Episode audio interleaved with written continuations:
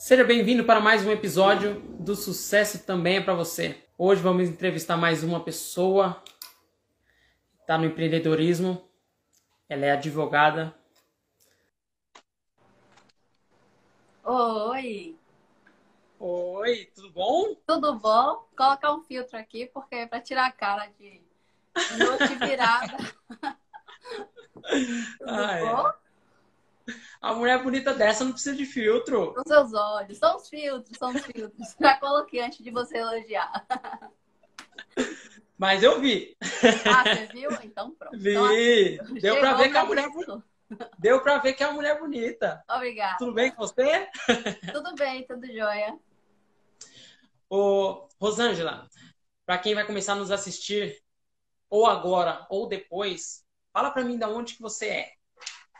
Eu sou do sul da Bahia, sou, inclu- inclusive, tem uma conterrânea aqui. Chega um pouquinho para trás. É, É. baiana então? Olha que Sou legal, ba- outra Sou baiana. baiana, sou baiana. Legal. Você é a terceira baiana que eu entrevisto. Olha Olha, que legal. Muito e bom. deixa eu te dizer que mancha de dendê não sai, tá bom? Então, uma vez em contato com a Bahia, nunca mais se larga a Bahia. Pior. Ó, minha mãe é baiana, viu? Ah, é? É, Então, minha mãe é baiana. Legal, manda um beijo pra Eu ela. sei. Então, 2016 eu passei férias aí, na Bahia. legal, legal, É bom. show. Nossa, o povo daí, povo caloroso, legal. Show. Ô, ô Rosângela, vamos já direto ao, ao ponto, porque nós temos pouco tempo, né? Sim. Né? Ah, é. Eu queria saber um pouquinho mais de você e sua trajetória sobre os- o que nós entendemos sobre esse, esse quadro, que é o sucesso também é para você, que é para ajudar pequenos empreendedores. Você também é uma empreendedora, que é uma profissional liberal, né? Conta para mim a parte de fazer o direito. Sempre foi para você um sonho? Como é que foi? Não, aconteceu não por foi. acaso? Não foi um sonho. Eu, como eu te falei, sou da Bahia, sou de uma cidade de menos de 50 mil habitantes, interior Hum. do interior. E é, meu sonho, na, na época, era fazer medicina. E Olha, uma coisa surreal, assim, para mim. Depois eu descobri que era bem complicado ser médica com os fracos recursos que tinha. Na época não tinha fiéis, não tinha fiéis, quer dizer, tinha fiéis, mas a regra é que você tinha que ter o fiador. E como é que pobre arranja fiador? Não tinha como, né? É, E aí. é porque o, o FIES é bem recente, né? Não, não, é, é de 90 e. 90, 98, 90, 98, depois de É. Fernando Henrique. Não, então, bem, bem recente. Quem veio antes de nós não teve essa oportunidade. É, né? exatamente. Então, assim, é, ou você conseguia por, né, os, os mais brilhantes conseguiam é, faculdade pública, outros conseguiam bolsa, assim, mas coisa bem esporádica mesmo. E, e eu consegui, na primeira leva, vi que não dava, tentei ProUni. Primeira leva do ProUni, eu fiz pedagogia. Fazendo pedagogia, eu gostava, Legal. da, teo- gostava da teoria, de- da, gosto, gosto do, do processo de a ensino e aprendizagem, mas eu não gostava da sala de aula e da habilitação que eu consegui, que foi para séries iniciais. Eu não me identifiquei com aquilo. Me identifiquei mais Ah. com para o ensino fundamental 2, 3, eh, o ensino médio. E, e, o, e o EJA, né? Que é Educação de Jovens e Adultos na época. E Aham. aí, fiz pedagogia, depois vim para Salvador. De Salvador, fui trabalhar em uma, um comercial grande de alimentos, na porta, não sabia de nada de mundo de. Saí da roça e vim trabalhar na cidade grande. Eu era tipo, no Clarice Lispector tem Macabea, né? Então eu era a Macabea lá do trabalho. Eu era louca. Eu era uma porta, uma antinha, coitada. Não sabia de nada da vida. Mas E É isso, assim que a isso daí vive. com quantos anos? nessa época eu deveria ter, acho que, ai, não lembro, 20 e pouco, 24 anos quando eu comecei. Ah, Assim. aí, no início da, da trabalhar idade adulta, né? Uhum. É.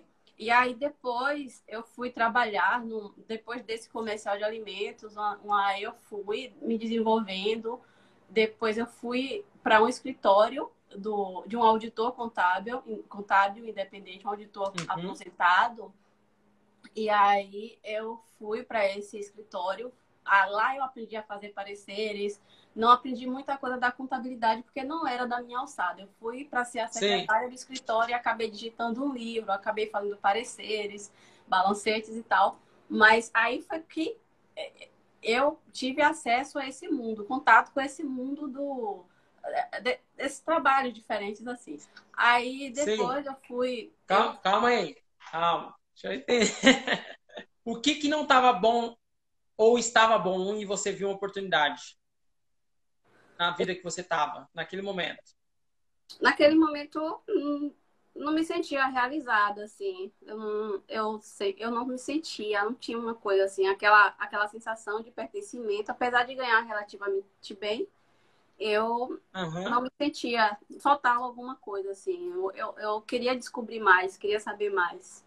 É isso. Isso é muito bom, porque algumas pessoas acham que só ganhar bem é o que basta, né? Mas nem sempre é. Sim. Muito legal. E aí você viu uma oportunidade ali, o pessoal, você já estava no mundo, que é também preciso estar tá inserido nesse mundo, né? Pelo menos ter o primeiro contato. E você, quando começou já a fazer é, determinadas funções que exigiam um certo intelecto, você falou assim, opa, surgiu uma oportunidade? Ainda não, não foi assim ainda. Ainda não? Então, eu te disse que eu fiz pedagogia, inventei. Como faltava, como faltava, eu, eu ainda não me conhecia bastante, eu inventei de fazer uma pós em psicopedagogia. Fui fazer essa pós em psicopedagogia e ah. chegou o momento do estágio o estágio que eu tinha que ir a campo fazer, é, é, na época do institucional, ia que, eu teria que ir para uma instituição fazer esse estágio de 80 horas. E aí eu não Eita. consegui conciliar, porque as instituições funcionam em horário comercial. Eu não consegui um acordo para conciliar isso. Então, a louca que pediu demissão. Fui. Pedi demissão e daí Daí, meu amigo, consegui concluir a pós-graduação e eu achava que eu tinha o um mundo nas mãos depois que eu tivesse esse certificado. E não foi bem assim. Não basta é outra, certificado. É outra crença que as pessoas têm, né? Que basta ter graduações para a vida melhorar, né? Não basta. E aí eu e fiquei aí? solta no mundo, solta na vida, desempregada. Não sabia nem o que era reserva de emergência, não imaginava uh, o, o amanhã, Deus é... Essa era a lógica. Isso. E aí, é. um tempinho desempregado, em 2011, eu consegui um emprego no Itaú. Eu era telemarketing do SAC. E aí, é. De lá, a gente foi promovido para uma, te uma terceirizada, né? Atento. E aí, consegui uma promoção. Fui para trabalhar no CAI. E aí, desse CAI, depois de é, longa, longo tempinho lá, consegui um, uma doença ocupacional e aí tive que me afastar do INSS e tudo, enfim. E aí deu justiça, é. Reivindiquei equiparação com o serviço de bancário, a justiça reconheceu. Então, hoje eu tenho na carteira, sou bancária, fui hum. bancária por quatro anos. E aí. Porque tem também, né? É, essa parte que o banco ele não reconhece, né? Para pagar menos, principalmente na rescisão, né? É, é porque né? a terceirização era ilegal. Antes dessa reforma trabalhista, tinha uma questão de terceirização ilegal. Isso. E aí, como eu exercia as funções de bancária, mas eles tinham na minha carteira que eu era tele, atendente de telemarketing, não era. Eu Fazia tenho. outras a coisas esposa... muito mais complexas que um atendente de telemarketing. O que e você falou, a minha, a minha esposa é, vivenciou também. Ela, ela entrou como atendente, era registrada como atendente de telemarketing, só que ela era uma gerente de banco. Olha só. Pois é. Então, hoje eu né? digo bancária, está na carteira, a justiça, a, é, a justiça homologou isso, então eu tenho autoridade para falar que fui bancária, trabalhei com produtos bancários, e aí daí foi que eu fui para o direito. Indo para o direito, tá. a partir daí que eu disse Calma que aí. Eu... Vamos fazer um parênteses aí, só para entender sua vida. Nesse meio termo, você não estava casado, você não casou, não teve Sempre filhos. Isso? Casada. Só você no mundo. Casada. Hã? Sou casada. Mas você já estava casada nesse intervalo? Não, dois Por que, que eu estou te perguntando isso? Por que, que eu estou te perguntando isso? Porque tem os entraves da vida, né? Que você tem que se ver desempregada, se ver ter que buscar uma outra função e, tipo assim, ter que sair, apostar alto. E também, quando tem família, a gente pensa duas vezes em fazer, né? É, eu fui aqui em Salvador é como se fosse uma família de dois, né? Era eu e meu marido apenas. Então ah. só tem a, a nós só temos a nós dois com quem contar. Então assim, é, ele segurou minha barra de 2007 até hoje, entre arranca-rabos e tudo, que nem tudo mais rosas, mas Faz parte. foi ele que esteve ali o tempo todo para segurar a minha onda, até hoje segura. E aí pronto, aí eu fui pro direito, é, fiquei sem trabalhar. Depois disso, porque eu disse que ia aprender direito do trabalho que ia processar o Itaú. E aí, hoje eu fui. Começa assim, né? Eu fui do trabalho, de, tra... de direito do trabalho. Boa tarde todo mundo que chegou aqui, tá bom, gente? Boa tarde. Gente. Então, Zé, é... e aí, como é que foi esse processo? É isso, então eu fui. Você Houve muita dificuldade no começo? Como é que foi?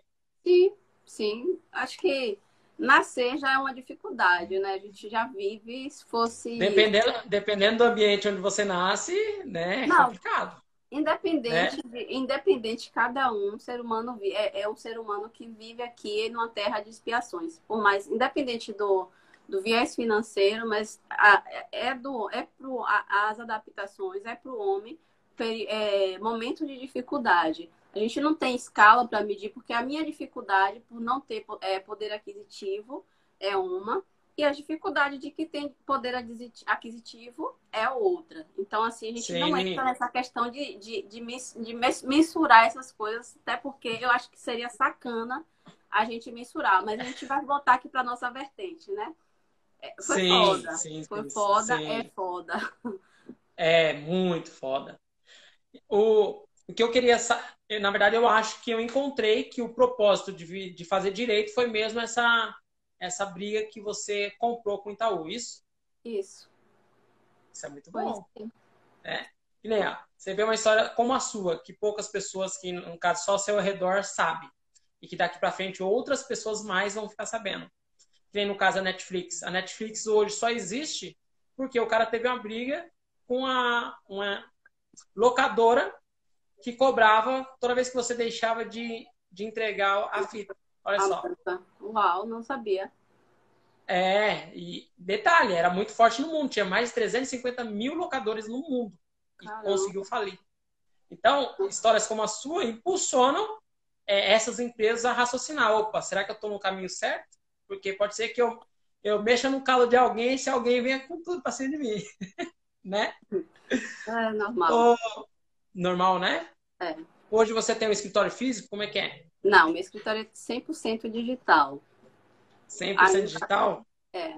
Ainda estou no processo Legal. de construção de site para que eu possa a, dar conta da, da, demanda. Assim, hoje, é, hoje eu trabalho exclusivamente pelo WhatsApp, algumas coisas chegam pelo Instagram, e aí eu direciono ah. para o WhatsApp é, do WhatsApp, aí é, a comunicação é via, às vezes, um, mas a maioria das vezes é o WhatsApp, porque a minha advocacia é, é totalmente artesanal, e, mas Sim. estou estruturando essa parte de blog e site.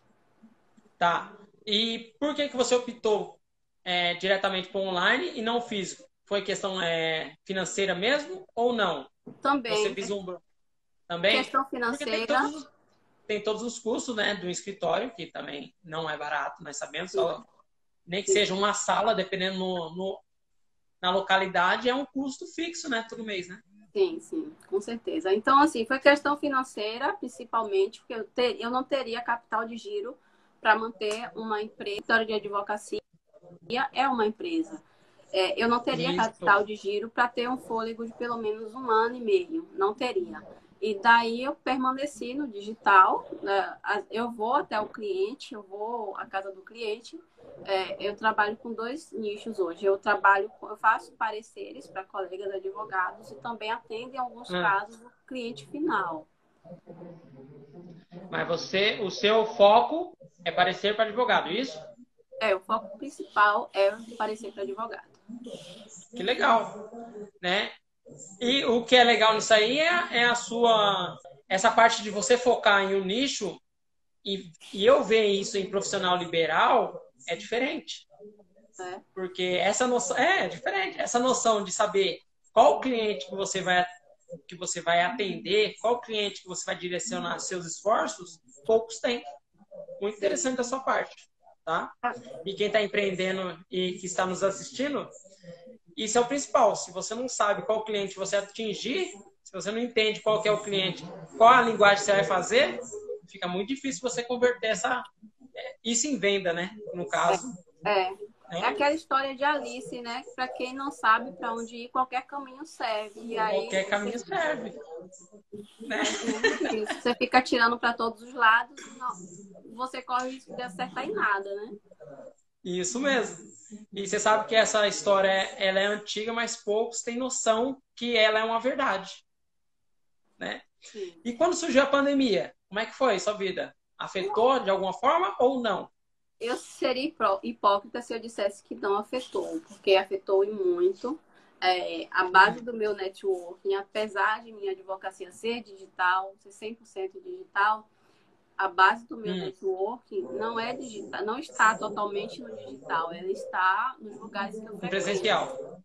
No presencial sim, ainda. Sim, então isso me, isso me, me, me limitou muito, muito mesmo. Então, assim, eu não posso sim. dizer que eu não sofri os efeitos da pandemia, que seria hipócrita, misericórdia. Hipócrita, porque eu sofri. Fora você, subiu, você sofreu, mas não sofreu tanto, né? Porque você já estava no online. Sofro ainda. Não, não, mas diga assim. Você estava no online. Agora imagina se você só tivesse no presencial.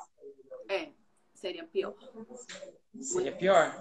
É, seria muito, seria muito pior. Porque assim, eu tô, eu tô três meses, não, dois meses, falando diretamente com diversos empreendedores.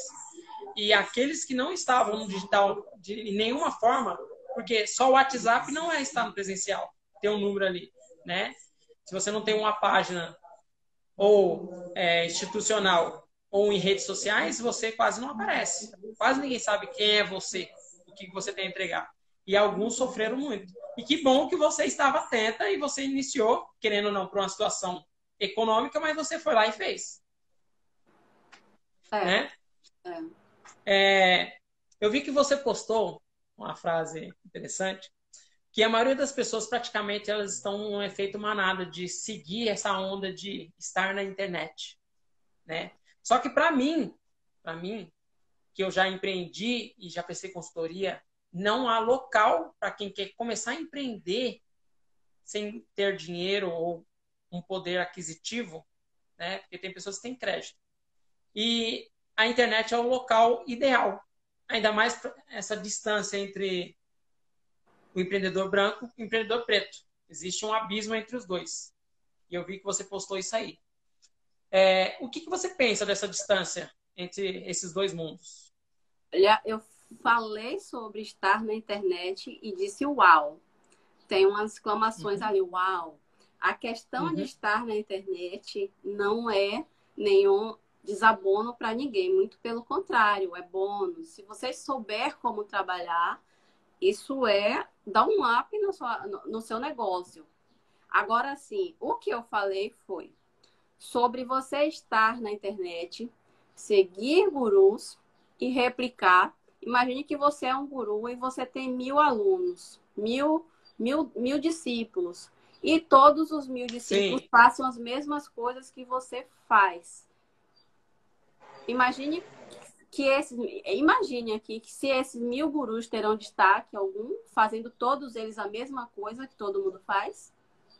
Sim, esses mil mentorados, né? Eu entendi. Só que eu. É que eu tô não falando, é que você, você, não, você não precisava de ninguém para, tipo assim, é, te desse voz para você explicar, mas eu acho interessante esse ponto de vista, porque outras pessoas poderiam estar, tá, tipo assim, nossa, tá todo mundo, que nem no caso, efeito manada são palavras minhas, né? Mas é Às vezes as pessoas olham, né? Não, então, mas você não disse, então é bom eu ressaltar.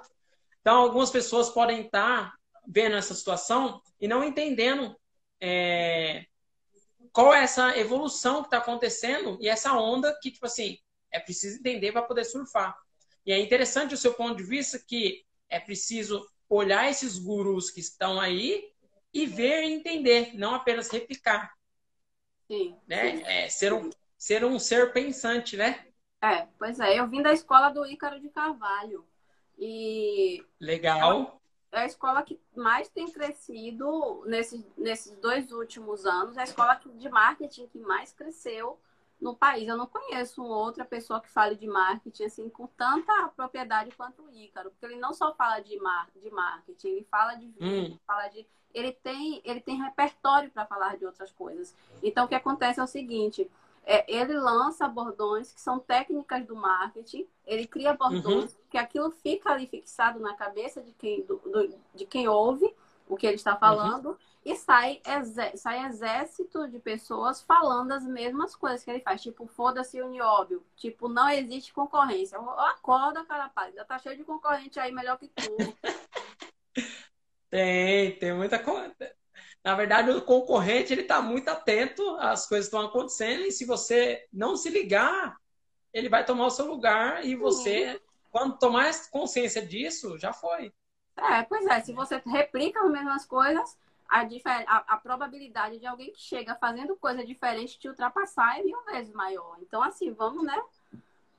Vamos acordar. É, essa sua visão é excelente.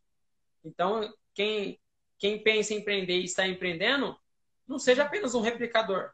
É, Ouça o que a é. Rosana já falou. Entenda Aprenda o que você está fazendo. Aprenda as né? coisas e usa o senso crítico. Isso, é, o senso crítico é importante, né? O que, que eu estou fazendo?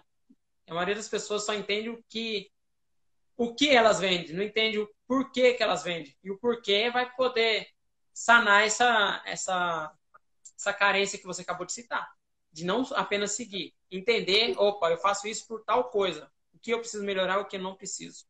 É. Dito isso, como que você vê o papel do empreendedor preto na sociedade? Papel do empreendedor preto, vamos lá. Quando um preto se move, toda a estrutura se movimenta junto, né? Isso. Então, o papel do preto no empreendedorismo, a gente aqui não vai levar em consideração as altas taxas de desemprego, a obrigação é, da pejotização para que crie-se menos vínculos seletistas, né? Vamos esquecer Sim. essa parte.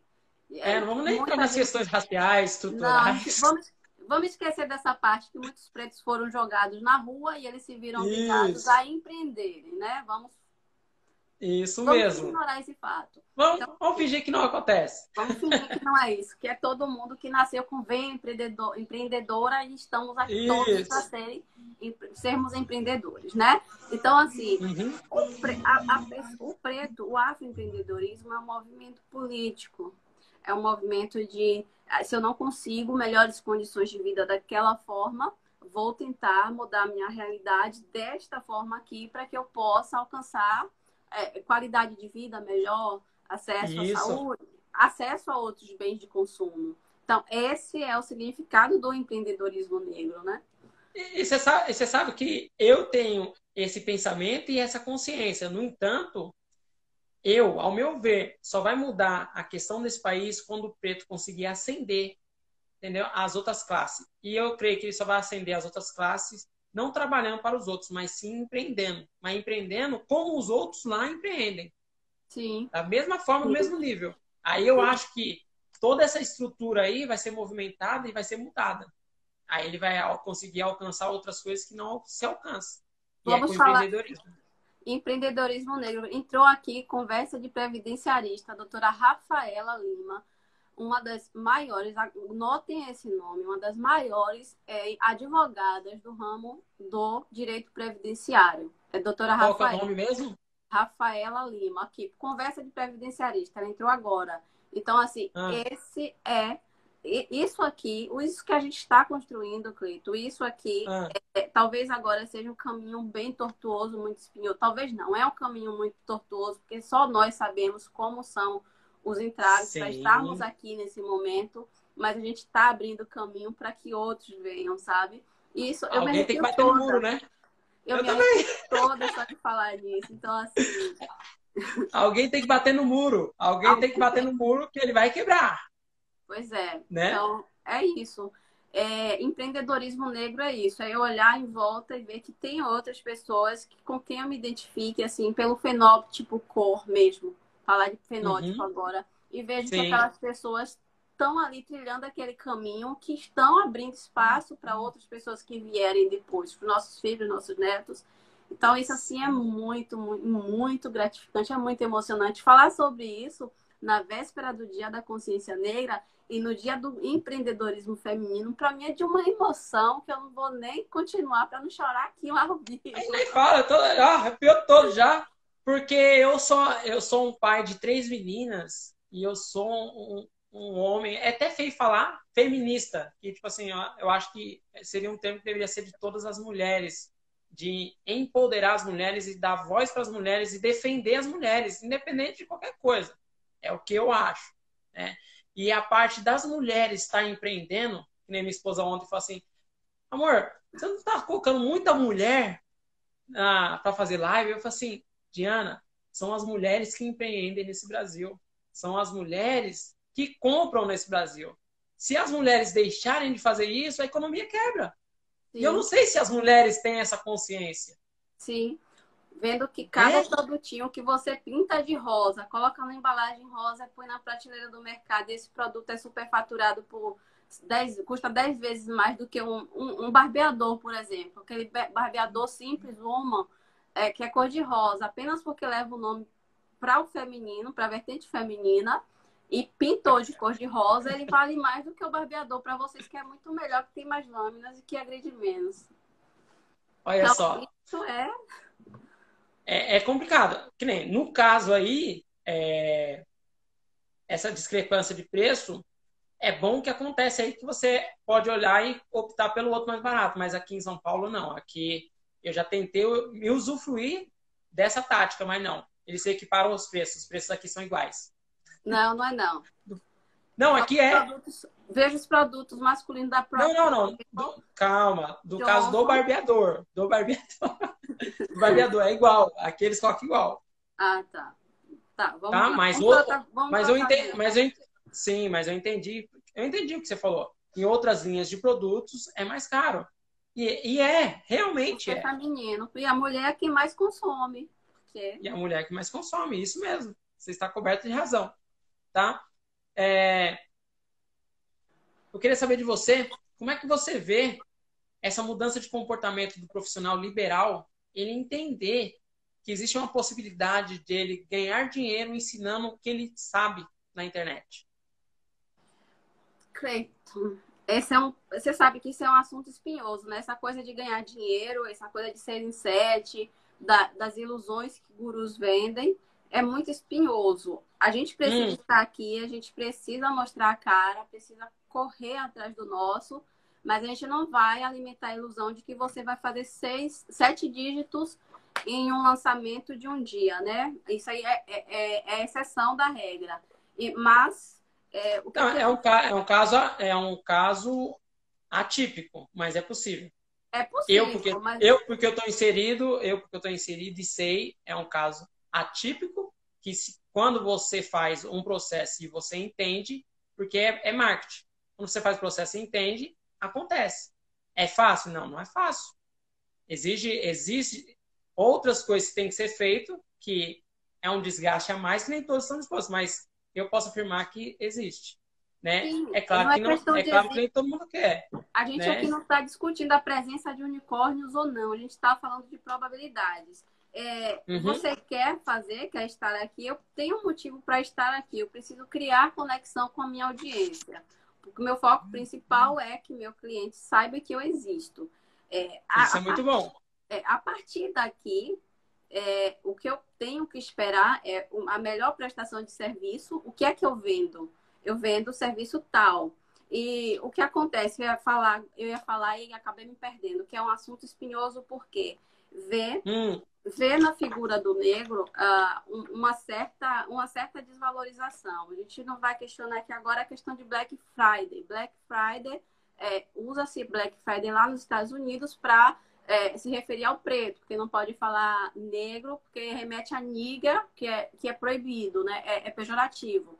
E aí Eu já sei. estão repensando estratégias para modificar e eliminar o black de lá. Em compensação, aqui a gente traz a lista negra, mercado negro, tudo negro para é, remeter aquela coisa que é, o valor daquela coisa ele é é, ele sofre um, um, ele vai sofrer uma baixa, né? uma desvalorização. Então, assim, tudo que remete a preto é barato e não presta e uma série de coisas, né, que a gente tem no inconsciente Sim. coletivo, por mais que a gente diga, se diga se antirracista, se diga um monte de coisa, mas existe isso no inconsciente coletivo, por mais que a gente não não tente reproduzir, mas existe. Então, o que acontece? É, note a presença. É estrutural, né? Note a presença de pessoas, o grande número de negros falando sobre racismo durante o, o, o Novembro Negro e pergunta quantos deles ganham dinheiro para falar sobre isso. Eu desconheço um negro que ganhe para fazer palestra. Não há. Então, assim, utilizam do conhecimento, da vivência, utiliza o, o outro como objeto de estudo, mas não reconhece o conhecimento dele. E a gente se chama assim de, é, de, de desonestidade intelectual ou até mesmo negação da, de outras epistemologias. Então, assim, quando eu chamo um negro, não, chamo um negro, ignoro que ele tem necessidades, e ele vai ali, fa, fala, fala, fala para uma plateia, como se estivesse ali fazendo um favor, e que a plateia estivesse fazendo um favor para ouvi-lo. Então, isso é um momento Sim. de desvalorização do conhecimento dele e uma negação da, da existência daquela pessoa. Então, assim, note como é espinhoso esse assunto do negro ganhar dinheiro. Sim, sim, sim. Eu, eu entendo que é, existe uma barreira que vai ser quebrada, vai ser. Que nem hoje eu estou aqui com você. E ontem eu até falei com a, com a Jeane, foi outra pessoa maravilhosa que eu tive a oportunidade de conversar. É, tem um outro vídeo de uma outra convidada que ele tá batendo ontem, era 5 mil, tava batendo. E hoje, olhei de manhã, tá batendo 6 mil visualizações. Legal né? E hoje, se você olhar meu Instagram, ele só tem 300 pessoas é, que seguem. YouTube tem 28 e o Facebook tem 200. Só que nós estamos alcançando 25 mil pessoas. Perfeito. Então, então hoje, nossa conversa, ela vai atingir muito mais gente daqui para frente. E, consequentemente, outras pessoas vão se sentir inspiradas, ou por você, ou por qualquer outra pessoa que está aqui para falar essas verdades. Porque, querendo ou não, nós sabemos que existe esse preconceito velado, onde é chamado para falar, mas pouco se entende, pouco se valoriza. Mas vai chegar um momento que vão ter que ouvir. Vão ter que ouvir. Não, não vai ter mais para onde correr. Porque serão tantas vozes que, por mais que eles tentem ignorar, não vai dar. Ainda mais se esse empreendedor, esse esse preto, porque eu não, eu não utilizo o termo negro, eu utilizo o termo preto, porque negro é como você bem disse, é pejorativo, é negativo, tudo de ruim é negro, né? Já o preto ele tem uma conotação mais positiva. E também porque não se chama o branco de claro, mas sim de branco, né? E por que chamar o preto de negro? Isso é minha visão, mas eu respeito as visões das demais Olha, pessoas. Deixa eu te falar uma coisa. Pagando meus hum. honorários, me respeitando, pode me chamar do que quiser me respeitando, não cometendo racismo, Lógico. porque racismo eu, eu, eu, resolvo na delegacia. Pode me chamar de preto, de negro, não tô nem aí. Ah, então, eu, eu convivo muito bem com, com, a, com aquilo que eu sou. Só que eu também não aceito certas coisas. Né? Eu vou para esse lado igual você. Eu vou, de vias de fato, resolver tais situações. Eu não sofri ainda, eu não sei como é né, assim tão escancarado, mas eu sei que eu me conheço e eu resolveria de vez de fato mesmo. Então, quando eu falei para você dos profissionais liberais, é, é, que realmente não havia uma possibilidade como essa. O que o profissional liberal quer é encher sua agenda. Isso é o que normalmente acontece, né? Né? E chega um momento que ele também. Depende? Fala um pouquinho mais. Porque assim, para mim não, para mim não é interessante eu na minha advocacia artesanal encher a agenda e não ter braço para dar eh, para dar conta daquela agenda cheia, lotada. Então assim, eu não trabalho com massivo. Eu trabalho com um número limitado de clientes. É, eu trabalho com a escassez. Então, assim, se eu tenho Isso, 10 clientes, 10 clientes que me pagam é, de uma forma relativamente bem e que eu posso voar por aí com a minha advocacia, tá perfeito. É melhor 10 que me paguem relativamente bem do que 100 que o preço me paguem... que você quer, o preço que você quer e não e lutar por preço no mercado. Né? E eu não, eu não presto um serviço que preste, né? Isso, também. Mas é muito bom esse posicionamento, porque eu não vi ninguém com esse posicionamento, né, até então, que é importante. Quem está nos assistindo ter essa atenção que o seu valor é você quem faz, não a pessoa que vai pagar, né? Se a pessoa não tem consciência do seu valor, aquilo que ela pode entregar, é lógico que os outros vão pagar barato mesmo. Sim. Né? Ou seja, você você não vive para o trabalho. O trabalho é só apenas uma consequência de sua carreira, correto? É, o trabalho é a minha realização pessoal, né? Isso. Aquilo, eu sei que eu estou transformando realidades. Eu, eu lido com o direito de pessoas, eu lido com o bem da vida das pessoas. Então, eu sei da importância que é aquilo, entendeu? Então, eu sei que aquele, aquele bem da vida ali, eu sei do valor daquele. Muitas vezes o cliente não entendeu ainda do valor daquela, daquela problemática, mas eu sei e sei do valor do meu trabalho para cuidar do bem da vida dele. Então, é, eu, eu, é, desse, é minha filosofia, a minha visão, a visão da minha marca é essa. Então, que você demonstra que você é uma pessoa muito consciente e comprometida, principalmente com o seu cliente. Isso é, isso é legal. É, isso torna mais fácil, porque o dinheiro não é o, o principal, não é o foco principal. Ele é importante, ele vai vir, ele tem que é vir, é até porque é um trabalho. É consequência. Isso é muito legal. Ô, ô Rosângela, é, se você puder, nós estamos terminando já, tá? Tempo estabelecido. Tá? Se você pudesse voltar. se você pudesse voltar no tempo, né? E falar para Rosângela lá o que você diria para você mesma que você faria total diferença hoje? Olha, gente, não vá, não, não me achem arrogante, não. Mas o que eu não. diria para Rosângela, aquela Rosângela que veio de ônibus de lá, de, de, de uma cidade próxima de Ilhéus até aqui, em 2004, 2004, por aí, que chegou aqui, chegou em Salvador, com a mão na frente, uma malinha, duas peças de roupa, um cabelo todo, enfim, todo alisado, todo estuqueado eu diria, é por aí mesmo, menina. Vai por aí que dá certo. Que bom. que a gente olha para trás, né? E a gente e só nós sabemos o caminho que nós trilhamos, né?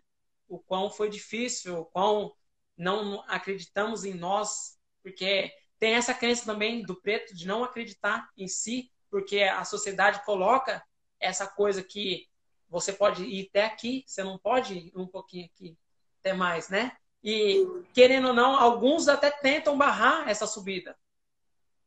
Nós sabemos, existe. Né? Não vamos fechar os olhos para isso. E que bom que você é uma vitoriosa. E dito isso, eu tenho que fazer a pergunta que permeia, né, que dá um nome a esse quadro, que é o sucesso também é para você. E nada nada mais é para poder inspirar outras pessoas pretas que tudo é possível, que você também pode chegar até lá. E o sucesso, ele depende de pessoa para pessoa. Para uns, sucesso é ter dinheiro, ter muita grana, poder comprar o que quer. Para outros, sucesso é poder trabalhar com a sua verdadeira paixão, com aquele que gosta, aquele que ama. Rosângela, para você, você acha que você está trilhando sucesso ou você acha que você já alcançou o seu sucesso? Estou trilhando sucesso. Cada, cada conquista minha, hoje mesmo, eu estava falando com Mara, que é advogada em compliance, que eu queria gritar, porque antes de abrir ah. o Instagram para falar contigo que eu já estava pronta, eu tinha recebido uma notícia maravilhosa de um acordo, enfim. E aí eu estava gritar, falando, eu não sei se eu vou conseguir fazer live, live porque a minha adrenalina tá aqui. E graças a Deus deu tudo certo. Estou sentadinha aqui, concentrada, voei um pouquinho mas acho que vocês me entenderam. Então, para mim, isso que é bom. sucesso. É sucesso, que entendeu? Bom. Cada resposta positiva que eu levo para o meu cliente, isso é sucesso. Então, assim, não vem em forma de dinheiro, muito dinheiro ainda para que eu possa dar um conforto para minha família, que eu possa trazer minha mãe para uma outra realidade, mas para mim, no, esse caminho que eu estou seguindo, ela olha de lá e fala: Nossa, tenho orgulho da minha filha.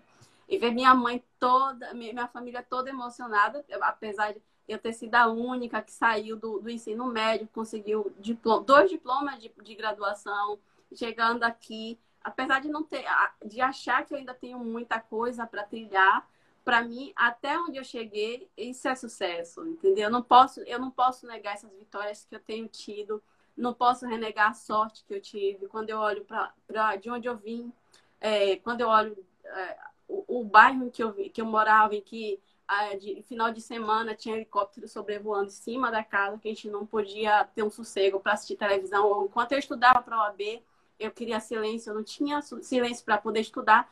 Então, onde eu cheguei hoje, isso é sucesso. Muito, é muita vitória, assim, muita sorte, porque muita gente ainda não conseguiu, muita gente não, não tirou aquela cenourinha e olhou para toda a horta que tem, que, que é possível sim, que é difícil, é, mas é de é. batalhas que se vive a vida, né? Então. Sim. É isso, sucesso é isso. Sucesso e eu é estou muito feliz. Aqui eu, eu estou muito feliz de você poder dividir isso com a gente. Porque o seu sucesso, querendo ou não, é o nosso sucesso. É o Ubuntu, né? Eu, eu, é, o Ubuntu. E eu não sei se as pessoas têm consciência disso, mas é importante. É tão bom encontrar pessoas maravilhosas. E eu sabia que com esse quadro eu ia encontrar pessoas maravilhosas e que eu, de certa forma, iria saber dessas histórias e o quão é importante essas histórias uma menina que saiu de lá, que hoje é essa mulher poderosa, empoderada, que consegue, de certa forma, influenciar outras pessoas. Eu não sei se você tem essa consciência que você influencia outras pessoas, mas a partir de hoje eu tenho certeza que outras pessoas vão olhar você e se inspirar em você, olhar e falar assim, nossa, a Rosângela é minha referência. Olha que benção. É, eu eu tá? sou tranquila quanto a isso, porque eu tenho muitas referências também, então não me incomodo de me tornar referência de superação para a vida de outras pessoas. Não quero que me endeusem, que me coloquem no lugar de pessoa infalível, não. porque, né? Mas não me importo nenhum, é, é, em momento algum, de servir de inspiração para outros jovens que vivem no mesmo bairro em que eu vivi, que saíram da mesma realidade que eu saí e, e que possam ganhar o mundo, e que façam melhor que eu e que votem e me ensinem. Que legal, que legal. Porque, é, só para terminar rapidinho, é, às vezes tentam apagar a nossa luz, mas a nossa luz tem que brilhar. Tem que brilhar para que dê condições para que outras pessoas entendam que elas têm que brilhar. Só posso falar tá? rapidinho? Tá? Pode. É. você que determinou meu tempo. Eu tô seguindo o seu tempo. Eu tomei agora, tomei. Então, assim. Pode tomar. Falar. Pode falar. falar. É, a sociedade é um ente abstrato. Você não pode tocar a sociedade. Sociedade somos nós. Então, quando a gente fala eles, eles, eles, eles, a gente se deixa amarrar pelos eles, a gente não vai muito longe. Então, assim, Isso. É, Nietzsche fala, dancemos como se fossem loucos. Então, dance como se ninguém tivesse te ouvindo. Lute como se você estivesse lutando com a quimera, mas lute. Então, assim, é, esqueço eles.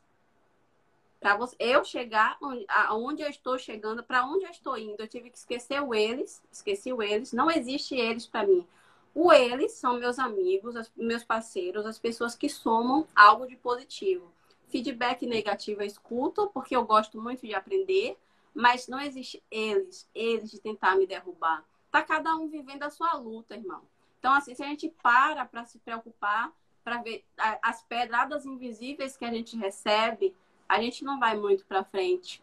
É, tem uma música Amarelo de Emicida em que ele fala assim: permita que Show. eu fale, não apenas as minhas cicatrizes, então, assim, permita que você fale das suas vitórias, das suas vivências, não ignore a sua realidade, mas você não precisa viver amarrado a ela, como se estivesse numa pedra de cimento, amarrado, já sendo lançado para o fundo do mar. Você não precisa viver como se fosse assim. Esqueça eles, esqueça a sociedade, dance como se ninguém estivesse te vendo, mas dance do seu jeito. E vai. Levante e anda. Eita, levante e anda. Que benção poder conversar com você, tá, Rosângela? Eu sabia que coisas boas iriam vir daí. E que bom que eu te peguei no momento mais ainda de vitória.